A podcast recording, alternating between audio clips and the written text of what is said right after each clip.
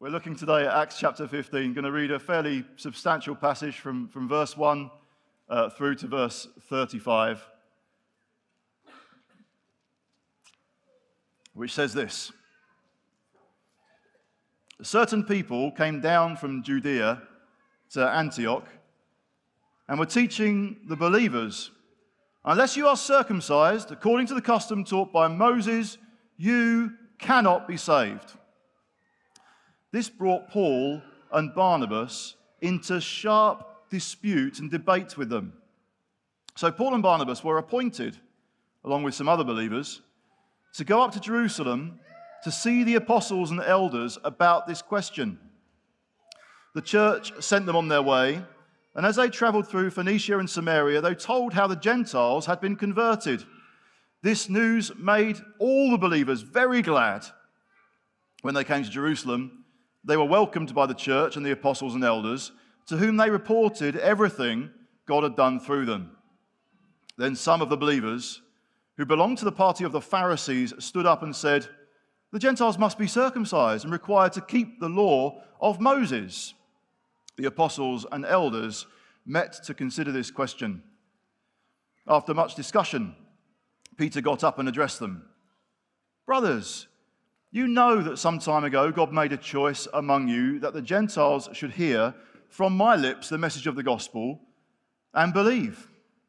God, who knows the heart, showed that he accepted them by giving the Holy Spirit to them, just as he did to us. He did not discriminate between us and them, for he purified their hearts by faith. Now then, why do you try to test God by putting on the necks of Gentiles a yoke that neither we nor our ancestors have been able to bear. No. We believe it is through the grace of our Lord Jesus Christ that we are saved, just as they are. The whole assembly became silent as they listened to Barnabas and Paul telling them about the signs and wonders God had done among the Gentiles through them. When they finished, James spoke up. Brothers, he said, Listen to me. Simon has described to us how God first intervened to choose a people for his name from the Gentiles. The words of the prophets are in agreement with this, as it is written After this I will return and rebuild David's fallen tent.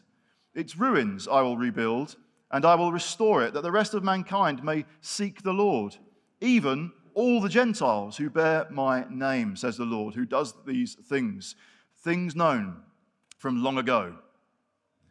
It is my judgment, therefore, that we should not make it difficult for the Gentiles who are turning to God.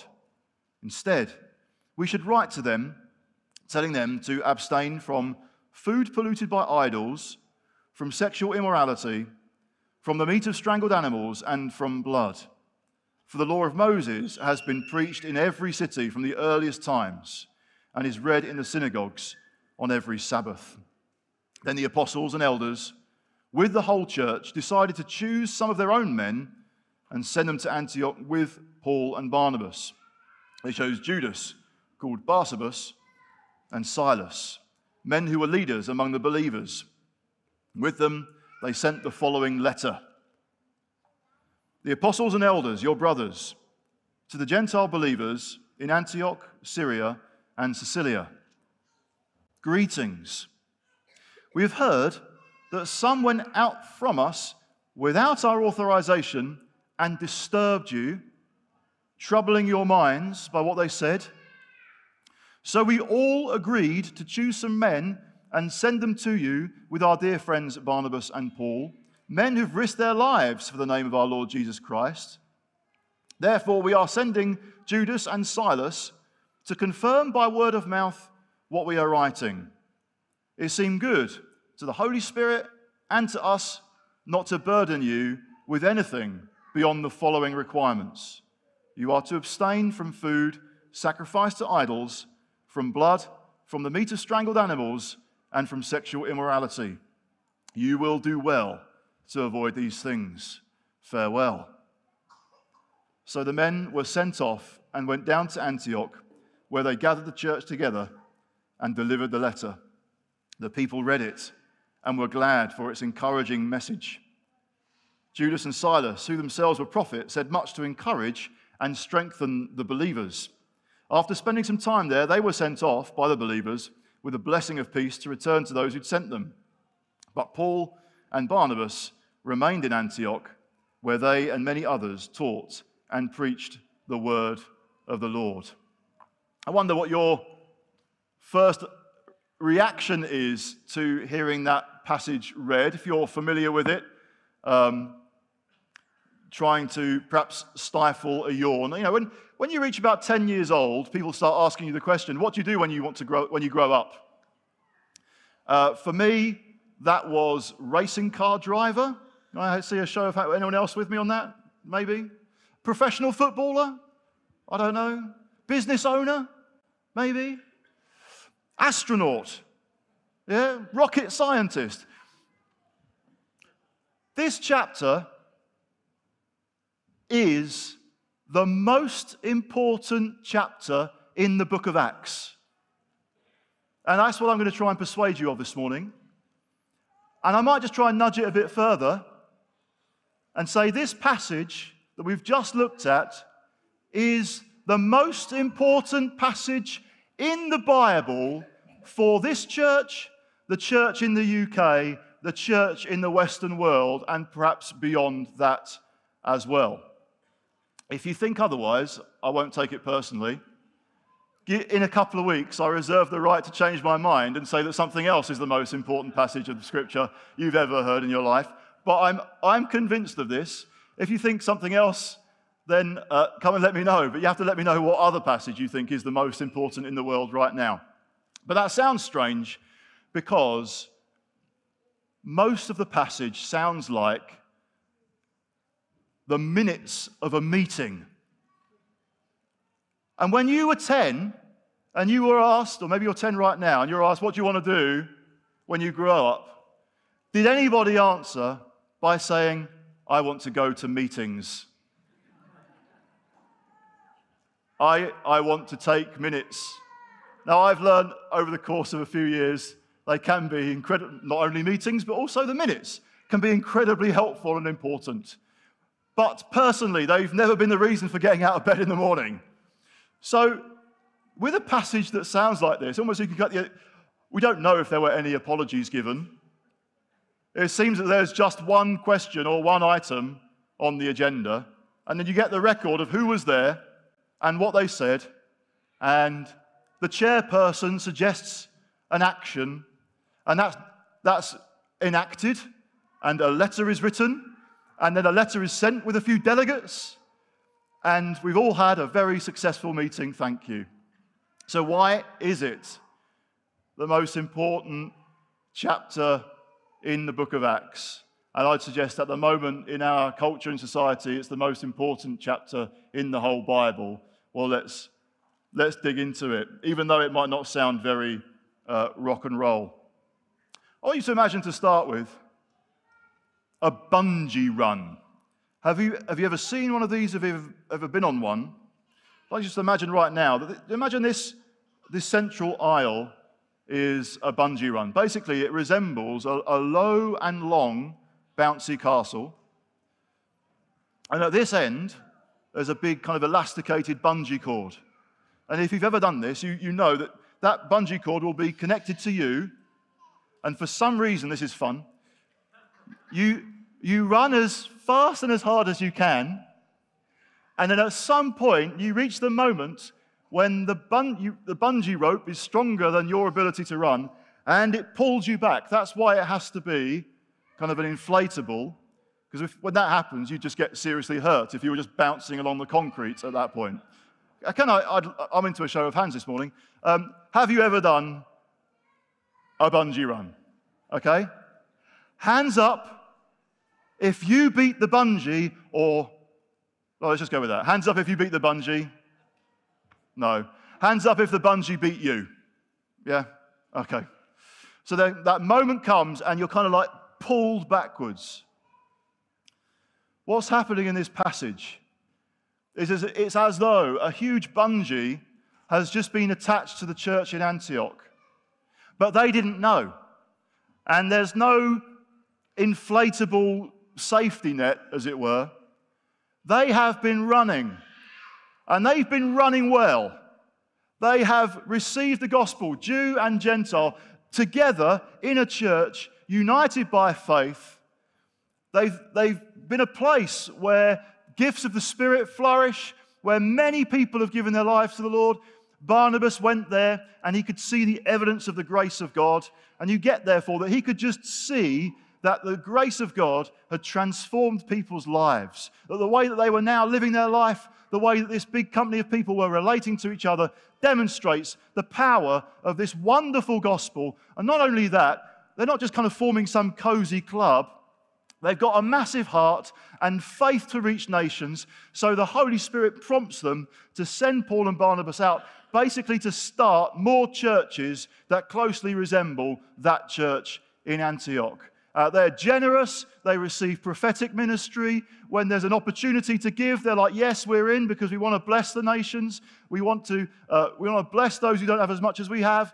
They are a wonderful church, worth emulating, worth learning from in every single way. But at this point, something has happened that disturbs and troubles this church. And it's this that certain people, that's like New Testament code for wrong okay? Certain people came down from Judea to Antioch and were teaching the believers, unless you are circumcised according to the custom taught by Moses, you cannot be saved. That's the, that's the moment where the bungee is trying to pull them back, but there's no bouncy castle. They are just bouncing against concrete, going, What? They've received the grace of God. They've received the good news in Jesus. They've been vibrantly, wonderfully born again. And now, some voices that might seem authorized and might seem impressive in some way, people who've come from Jerusalem, for goodness sake, are saying, You're not saved. And if you want to be saved, you need to uh, be circumcised according to the custom taught by Moses. When that question, or when that issue is repeated in Jerusalem, it says in verse 5 Then some of the believers who belonged to the party of the Pharisees stood up and said, The, the Gentiles, everyone who's not Jewish across the whole planet, the Gentiles must be circumcised and required to keep the law of Moses. If the council in Jerusalem had agreed with them, consider for a moment how different our worship would be. When you, when you think of uh, Dave and Rach and Gavin uh, praying out earlier on and just celebrating the grace of God that's for us in Jesus Christ, here's what our worship songs would sound like if the Jerusalem Council went with those certain people. What can wash away our sin? What can make us whole again? Nothing but the law, nothing but the law of Moses. Now, I've got another one as well. Can I just do my other one? oh, you're kind. Thank you. Um, Amazing rules, how sweet the sound that saved a saint like me. Our worship would just lose its vitality in the grace of God. And it would be more significant that because actually we wouldn't be singing at all. If we weren't celebrating the goodness and the grace of God, we wouldn't be singing at all. And if it wasn't for what happened here in chapter 15, we wouldn't be here at all. Because the bungee rope attached to the church in Antioch and to the Apostle Paul and others would have just yanked them back all the way into the law, and there'd be no Christian church.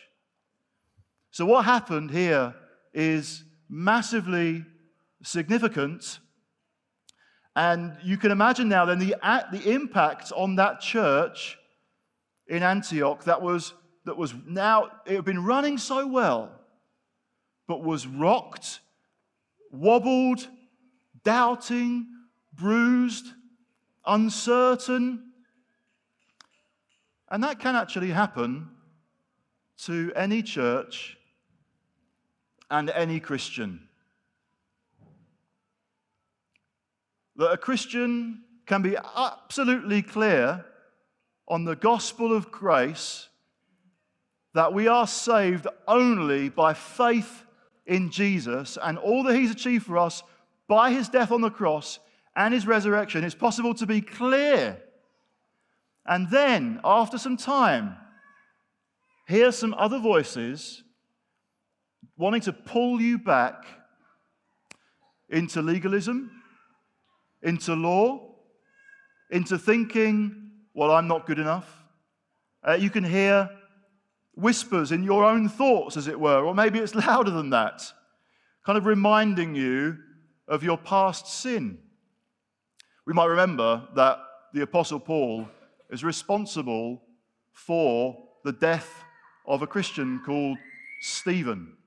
And then you wonder, did he wake up sometimes in the morning and just in his mind's eye, he's kind of taken back to that moment where he was holding everybody's coats so that other people could pick up stones and throw them to kill a Christian man called Stephen. Or you wonder what it's like for another apostle, Peter. Uh, were there some mornings where he was woken up and he was just taken back and he was reminded of that fireside kind of courtyard moment when Jesus is being tried and he's going to be executed the next day. And Peter said, and Peter denies knowing him. I don't know the man. Sometimes we can be reminded of our history, of our past. It comes calling to us. Are the things that I've done, the things that I've said, the things that I didn't do, and just be yanked back into, and, and therefore, you're no good. You're not acceptable to God. I'm not telling you the truth at this point. I'm just reminding you of some of the lies that we can hear in our own minds, in our own lives. Or maybe point uh, to hear about comparisons that Ali was mentioning earlier on. You could see someone else and you can see how they're serving God, and you can think to yourself, well, it's obvious. It's obvious to me, I'm sure it's obvious to everyone else, that that person is acceptable to God. Look at how they're serving. Listen to them when they pray. Think about the impact that they've had. It's not like that with you, is it? What's your prayer life like?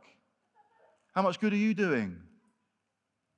Oh, I'll try and pay you back. I'll try and pay you back, Lord. I'll try and I'll try and do more. I'll try and pray harder. I'll try and get to all the meetings. I'll even write the minutes. Anything, Lord God. I think I'll try and work myself back. And we can hear those voices, and that's nothing but the voice of demons trying to rob you of your joy in the gospel of Christ. It is possible for a man like Paul, who is responsible for the death of a Christian, to know I've been cleansed from my past sin completely. And it's gone. And I'm no longer living in the shadow of all of that. I know the grace of God. It set me free from all that guilt. And now I'm free to live my life for God. So I'm not listening to those voices anymore. And it's possible for Peter to have said that. When he's reminded of his own sin, reminded of his past failings, to say, But I know Christ, and Christ has set me free from my sin. He's set me free from all my failings. I don't need to live with that guilty backdrop. I belong to Christ, and now I can live for Him. And there might be people who are better at praying than I am. There might be people who know the Bible better than I know the Bible. There might be people who are doing more good than I'm doing. But that doesn't change a thing in the sight of God because I'm in Christ. And the only thing that saves us is what He's done for us. This was so significant that you might notice in verse 2 this brought Paul and Barnabas into sharp dispute and debate with them. They could see that there was something so important, something so important was at stake that they were prepared to make sure that there was an argument. Because if there was no argument, lots of people might get sucked in to that way of thinking. Just turn for a moment to Galatians and see how Paul writes there to the churches actually that he's just recently planted in terms of where we're at in Acts. And he says this in Galatians chapter 1 verse 6. I am astonished that you are so quickly deserting the one who called you to live in the grace of Christ and are turning to a different gospel, which is really no gospel at all.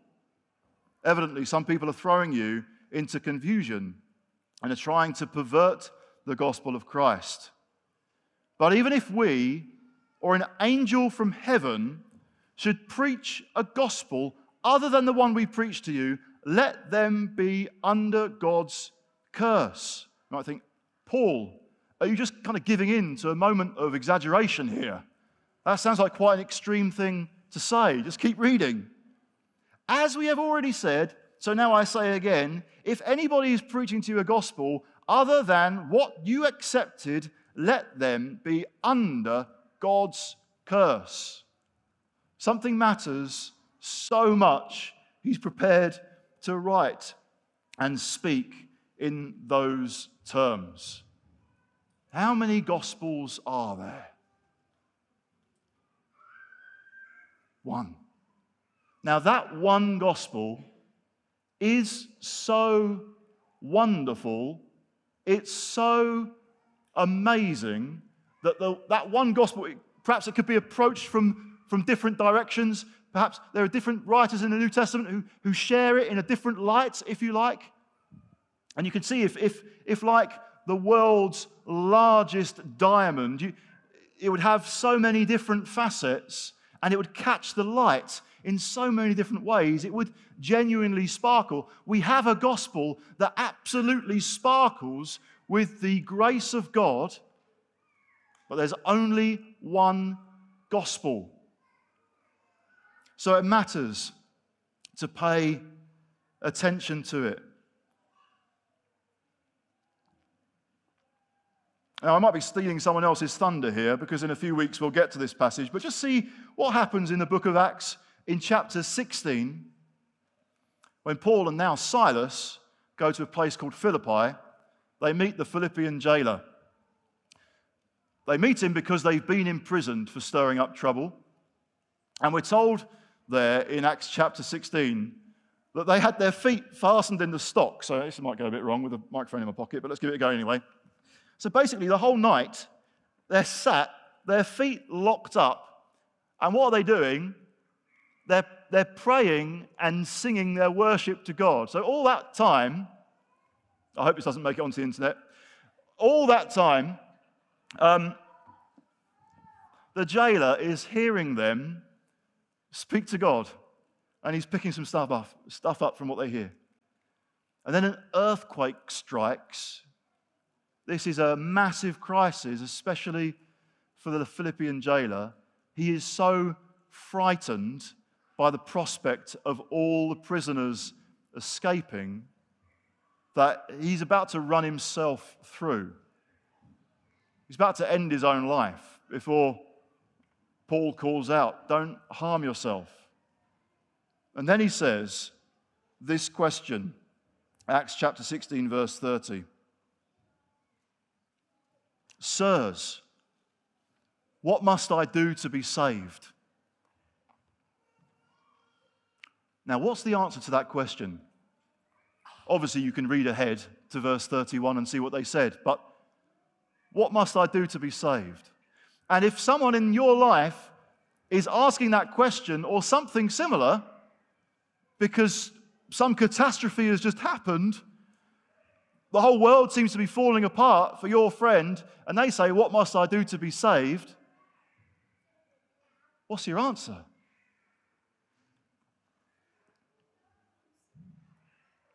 They replied, Believe in the Lord Jesus, and you will be saved, you and your whole household. Any qualifiers there? Any additional steps? Believe in the Lord Jesus and go to church every Sunday. I can introduce you to Lydia later. Read your Bible every day. Pray three times a day. Share your faith with an unbeliever at least once a week. Fast two times a week. Buy an electric car. Stop eating meat, although we'll get to that subject a little bit later on. Change your wardrobe, like entirely. Is that what's there? Or is it just those words? Believe. Believe in the Lord Jesus Christ. Now, no doubt they, he's already heard more from them praying out and singing out through the night about this man called Jesus and what he has done, and about his death and about his resurrection. So I think he was ready. But right to the heart of it, the gospel is believe the good news that's in Jesus. And if we really get the grace of God, and if you really understand just how wonderful and how special the grace of God truly is to cleanse you completely, to cleanse us completely from all our sin, it should lead to this question well, if the grace of God is that good, why don't I just continue in sin? Because, I mean, it just sounds amazing. It makes sense to ask that question. You have to read other parts of the scripture to understand that if the grace of God has set us free from sin, then it's set us free not to go back to it, as we'll see in a little while. But right at the heart of the gospel is not some heavy yoke of legalism. Jesus plus your obedience, Jesus plus your wardrobe, Jesus plus certain rituals and things to do on a Sunday and not. That's what saves you. Jesus plus the rules, that is not the gospel. The gospel is believe in Jesus and you will be saved. And that's the good news that continued to spread out from Antioch and elsewhere because when they met together in Acts chapter 15, it had the effect by that letter of cutting that bungee rope that certain people had tried to pin onto them. And the apostles are united and they cut it off. And they say, Go. So, more journeys, more churches, more people saved, more nations impacted with the gospel. It's good news. This is so important. Now, a question might arise at this point well, if that's the case, why did James then suggest a few rules? Did he have like a nervous moment where he thought, well, we don't want to place this big, heavy yoke on their shoulders of obeying all of the laws of Moses, but a little dose of legalism can be helpful, it can go a long way. So let's just, oh, you know, we're not saying much, but we're just going to say a few things. Because that kind of reassures us that we're doing a good job. We couldn't just write a letter saying, don't listen to them. It kind of reassures, it reassures us to think, oh, I had something to con- contribute, so I'll just add a few things in. Is that what he was doing? Sometimes when people hear the good news of Jesus, they might be thinking, where's the catch? Where's the catch? Show me the small print. You're telling me about the grace of God, but, but I'm, I'm kind of waiting, waiting for the catch. And then you get to that letter and you see what they have to abstain from. You ah, got it, nailed it. These rules are there, pesky rules just to keep you back all the same. The bungee rope's still attached. It's still about your obedience. It's still about the rules. They've just tried to put a nice glow on things. Now, it's really important that we understand what James and the other apostles are doing. He didn't lose his nerve. He wasn't saying a little bit of legalism is helpful. He was still, as all the apostles do, laying down the grace of God.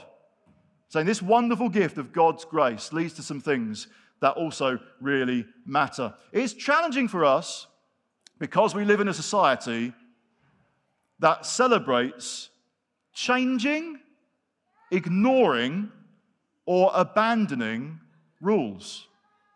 I guarantee, well, no, I don't guarantee, but I almost do.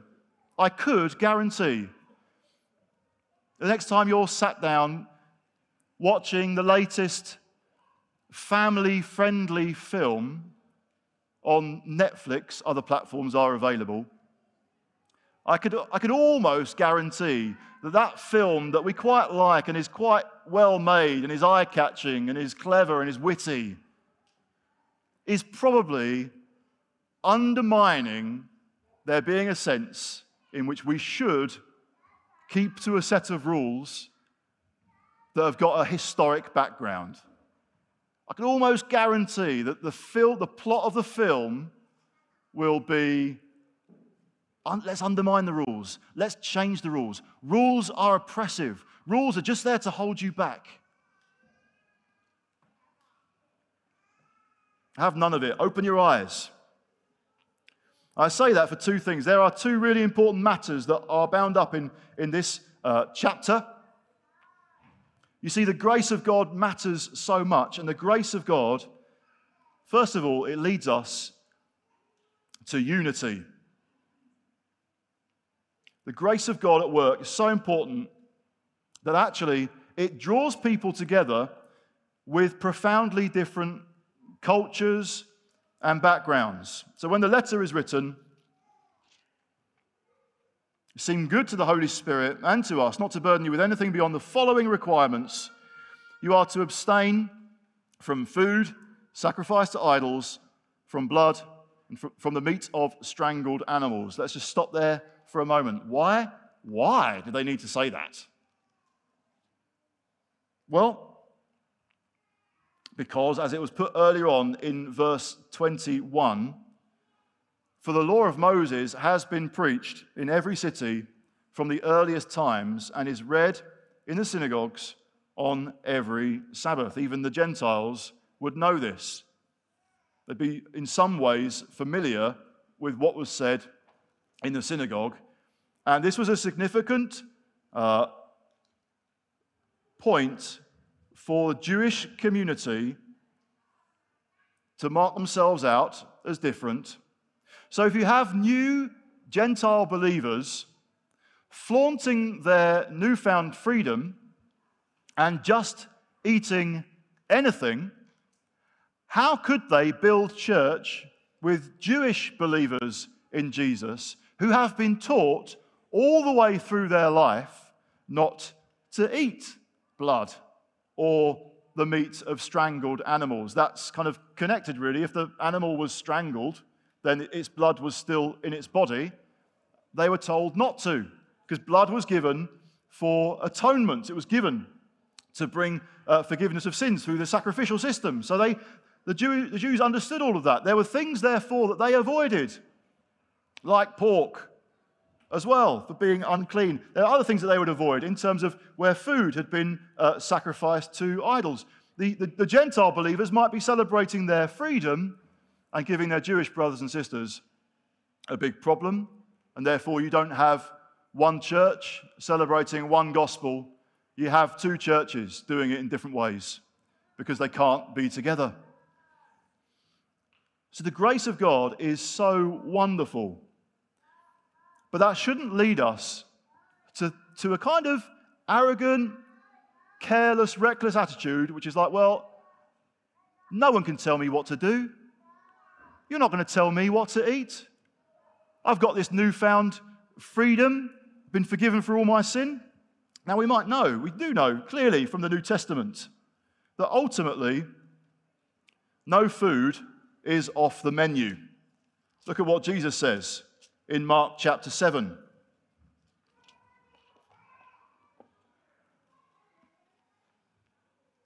and verse 14.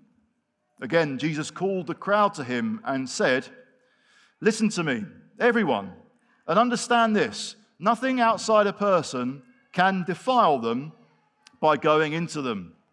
Rather, it is what comes out of a person that defiles him. After he had left the crowd and entered the house, his disciples asked him about this parable. Are you so dull? He asked. Don't you see that nothing that enters a person from the outside can defile them?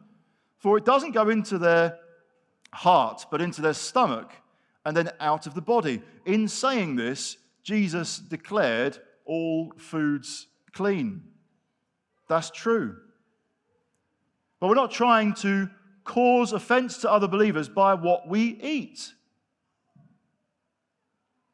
We're therefore called to abstain. There are things to abstain from. Your conscience, let's just put this into a different uh, context for a moment.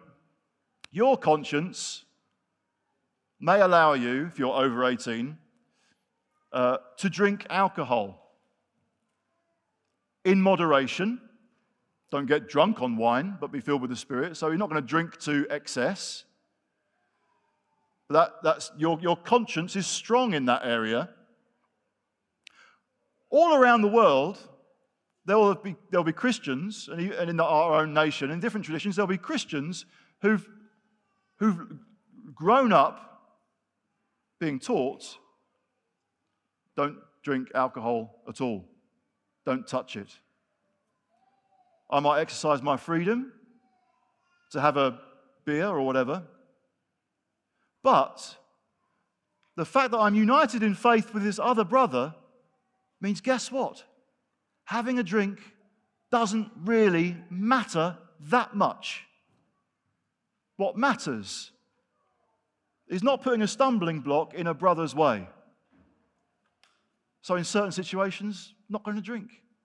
And, and in certain situations or cultures, if I go plant a church in another nation, I might never drink alcohol again. Why? Because the gospel matters. Because unity with my Christian brothers and sisters matters. That's what we're being, that's what's being brought to our attention. And that idea of abstaining, the word kind of mm, derives from a word that means to be full, to be satisfied. So it's possible in the grace of God to say, I've had enough. I, I, don't need to, I don't need to have a drink. I never need to have a drink again. Actually, the grace of God is so good, it satisfies me. And being in the community that grace creates satisfies me. What then about sexual immorality?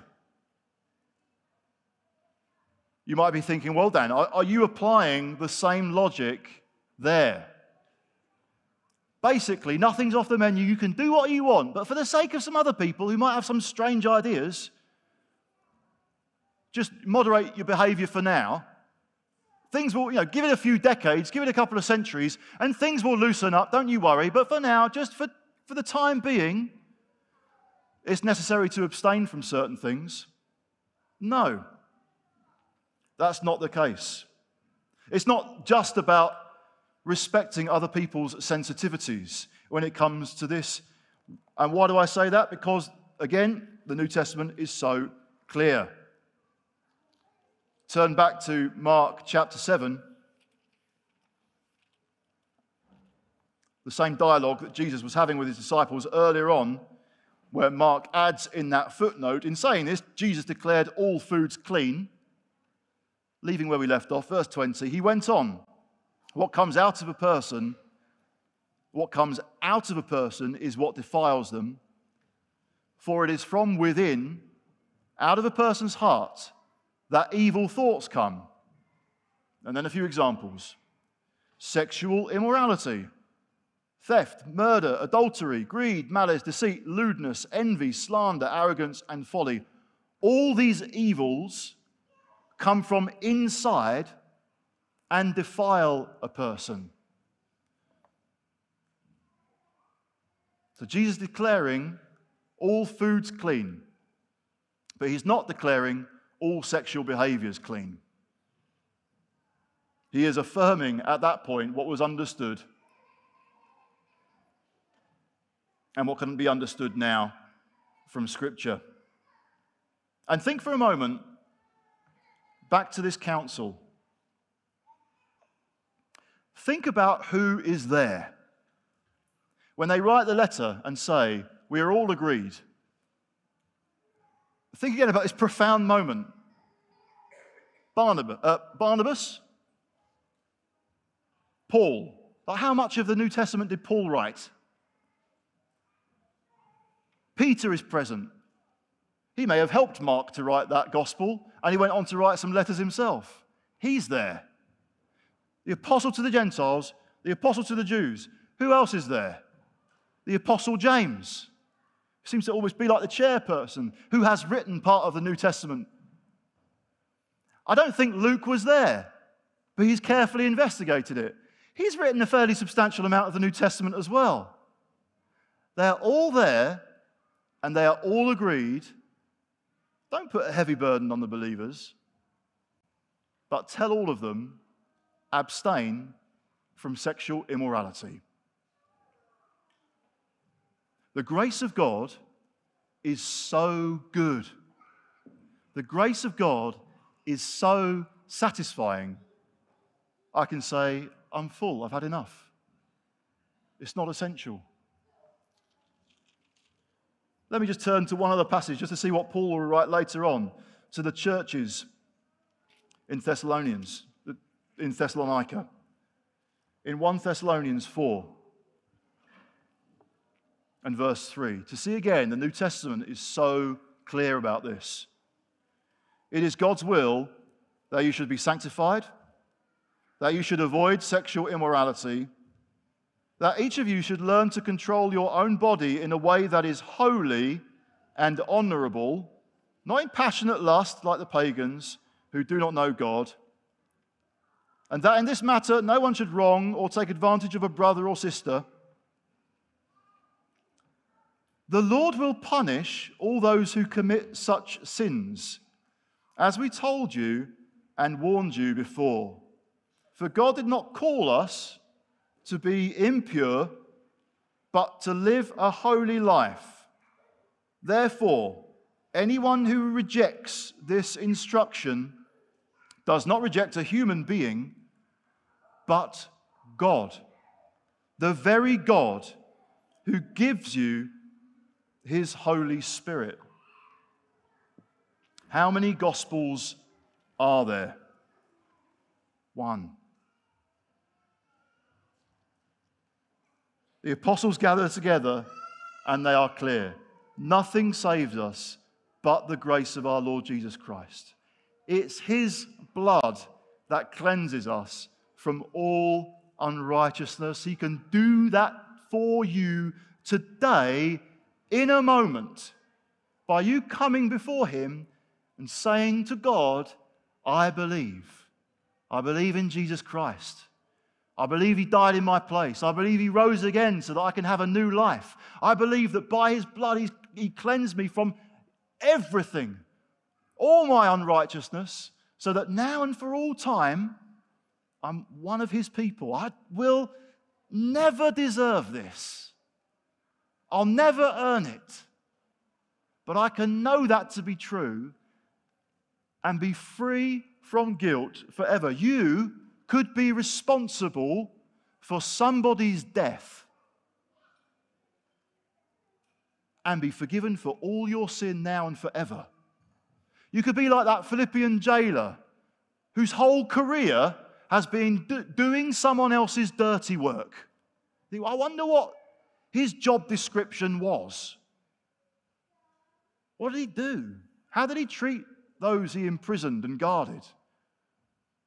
You could have spent your whole adult life doing someone else's dirty work and be cleansed from all sin now and forever. And this wonderful grace will lead us into these two different things. It will lead us into unity. It will lead us into being a community that does welcome, that where we bear with one another. You are not required to become British to be a believer. You're not required to change your culture to accept Jesus. He's pretty stoked and happy to save the world. Lead us into unity. The grace of our Lord Jesus Christ leads us into purity as well. Look at all the flags. You won't see every flag of every nation,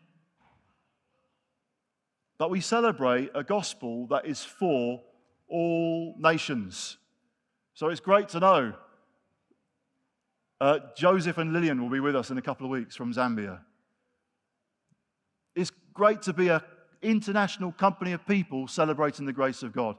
Can I just point out a flag that isn't there? And what we aren't celebrating this month?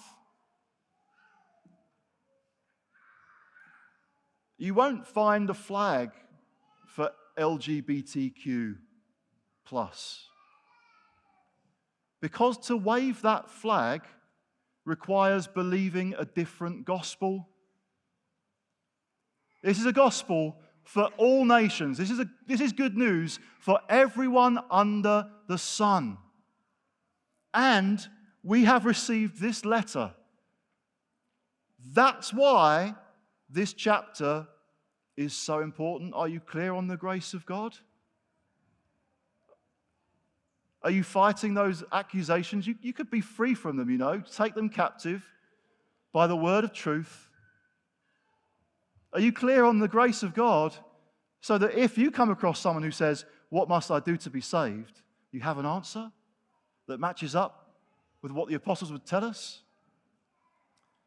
And are you ready? Are we ready to proclaim the good, loving grace of God by holding to what the Bible says about sexual immorality? It doesn't make us unloving. It doesn't make us unkind. It doesn't mean that we're trying to tear down people. It means that we care passionately that people receive the one true gospel.